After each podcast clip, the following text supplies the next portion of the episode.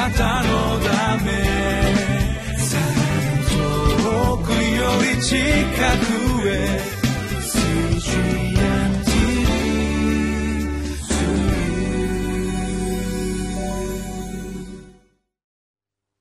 皆さんお元気でしょうか？ホライズンコミュニティチャペルの塩島です。2017年11月21日の御言葉。今日のタイトルは回復できなくなる前に悔い改めましょう。今日の聖書箇所はナホム書3章の12節から19節になります。今日もこの主の御言葉に耳を傾けてまいりましょう。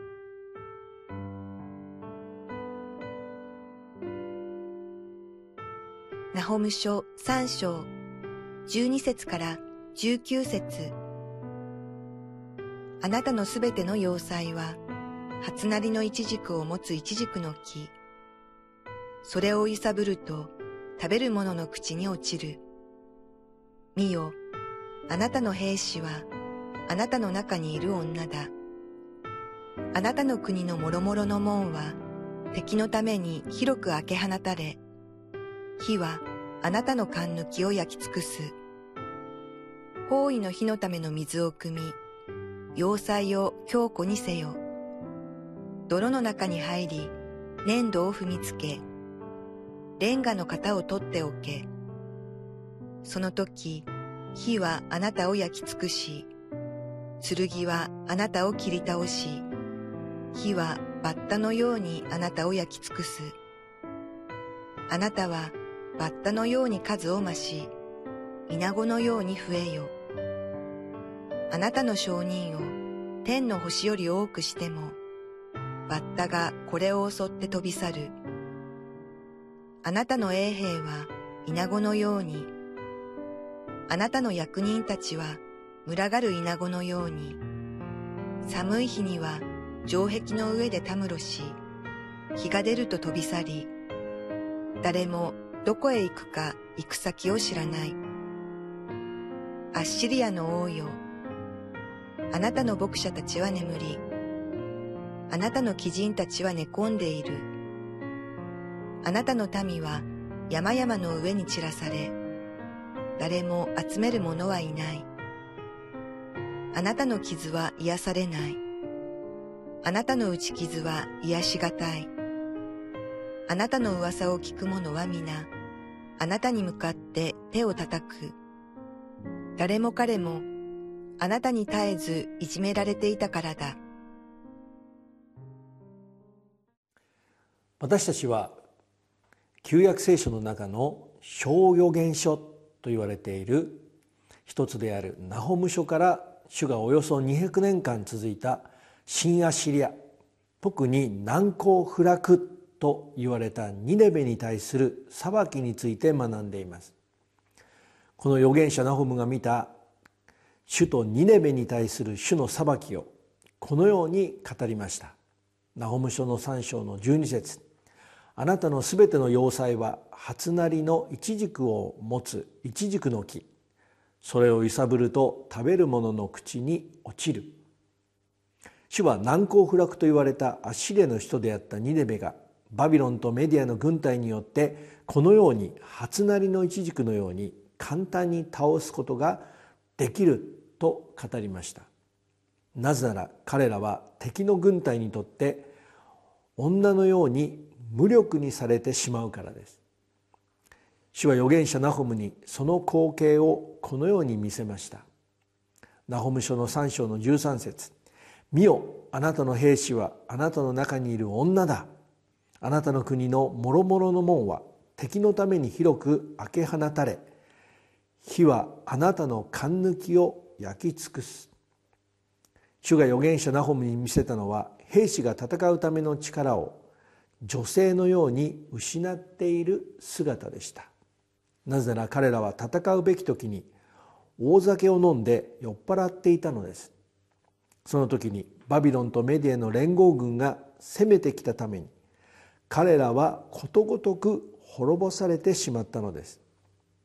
それはまさに彼らが自分たちが獅子のように無敵であると自分たちを誇っていたために自分たちの敵ではなく本当の敵それは自分の中にいる敵に負けてしまっていたからです。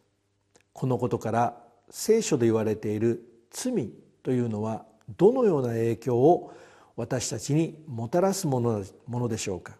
それは第一番目に自分しか見えていない。しかし第二番目に自分のことが一番分かっていないということが罪がもたらすものです。新約聖書のエペソの手紙の5章にはこのように書かれています。エペソビトの手紙5章の17節18節。ですから愚かにならないで主の御心は何であるかをよく悟りなさい。また酒に酔ってはいけません。そこには宝刀があるからです。御霊に満たされなさい。このように主は私たちに愚かにならないでと言っていますが最も愚かなこととは何でしょうか。それが酒に酔う。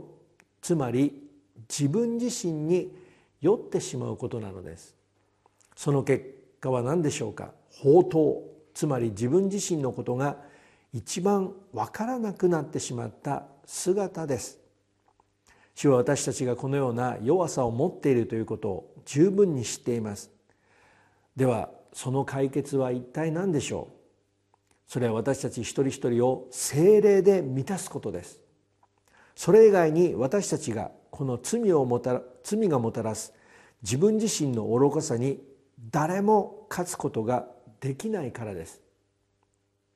このように今まで敵で敵なしであった自分たちに酔ってしまった彼らに対し主は彼らが誇っていた防備を蔑まれたのです。その結果ニネベはまるで女のように全く無力とされてしまったのです。主はそのような無力となったニネベに対してこのように語られました。ナホム書の3章の14節15節。包囲の火のために水を汲み要塞を強固にせよ泥の中に入り粘土を踏みつけレンガの型を取っておけ。その時火はあなたを焼き尽くし剣はあなたを切り倒し火はバッタのようにあなたを焼き尽くす。あなたはバットのように数を増し稲子のように増えよと。主のニネベに対する裁きをこのようにバッタと例えています。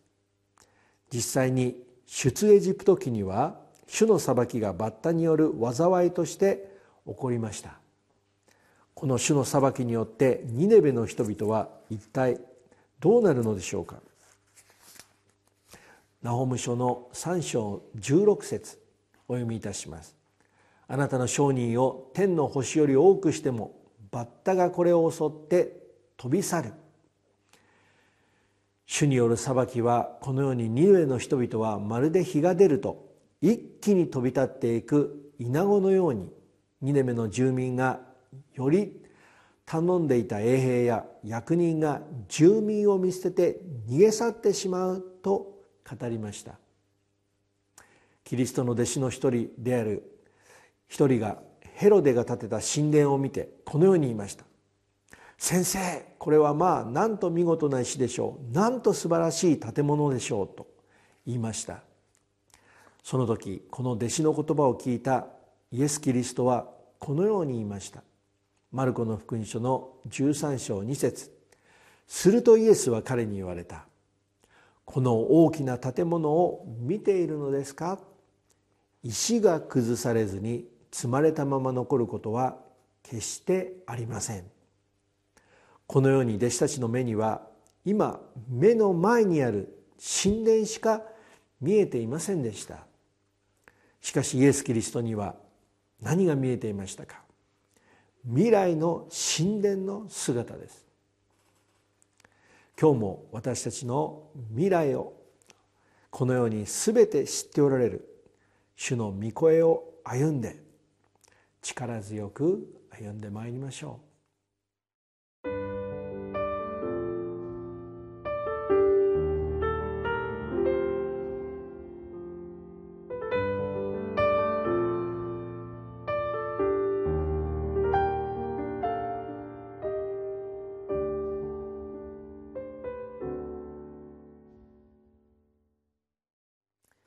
最後に預言者ナホムはアッシリアの首都ニネベから逃げ出す王の姿を見ていました。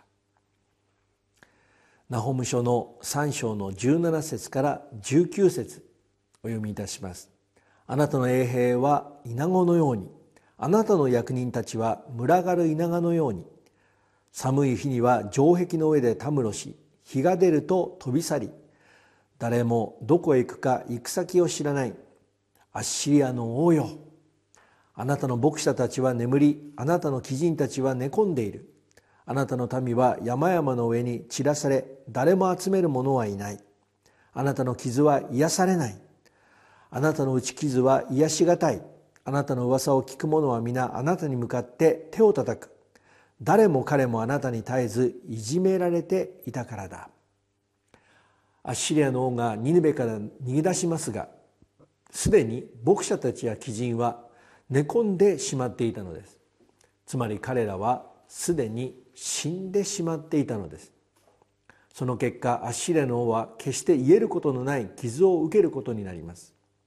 この癒えない傷とは何でしょうか？それはイエス・キリストを信じない者に下される裁きのことをこれは示しているのです。そしてこのように王が主によって裁かれる時その姿を見てアッシリアの残虐な仕打ちを受けていた人々は皆手を打ち鳴らして喜ぶのです。このようにして主が使わした預言者ナホムが語った言葉はことごとく細部に至るまでアッシリアの上に成就したのです。このことは主が何を示されるためでしょうか。マルコの福音書の13章の31節をお読みいたします。この天地は滅び去ります。この天地は滅びます。しかし私の言葉は決して滅びることがありません。それはこのように神の言葉だけが私たち人間にとって確かなものであるということを表すためのものです。今日もこの御言葉を確かにされる主を見上げて歩んでまいりましょう。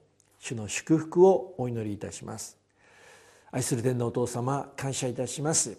私たちがこのようにアシリアのように滅びるものではなくイエス・キリストを信じて永遠の命を持つ者として今日も力強くあなたを見上げて歩むことができるようにあなたの子供たちを一人一人強め励ましてください。主イエスキリストの力強い皆によってお一人お一人を祝福してお祈りをいたします。アーメン。なたのため。遠くより近くへ。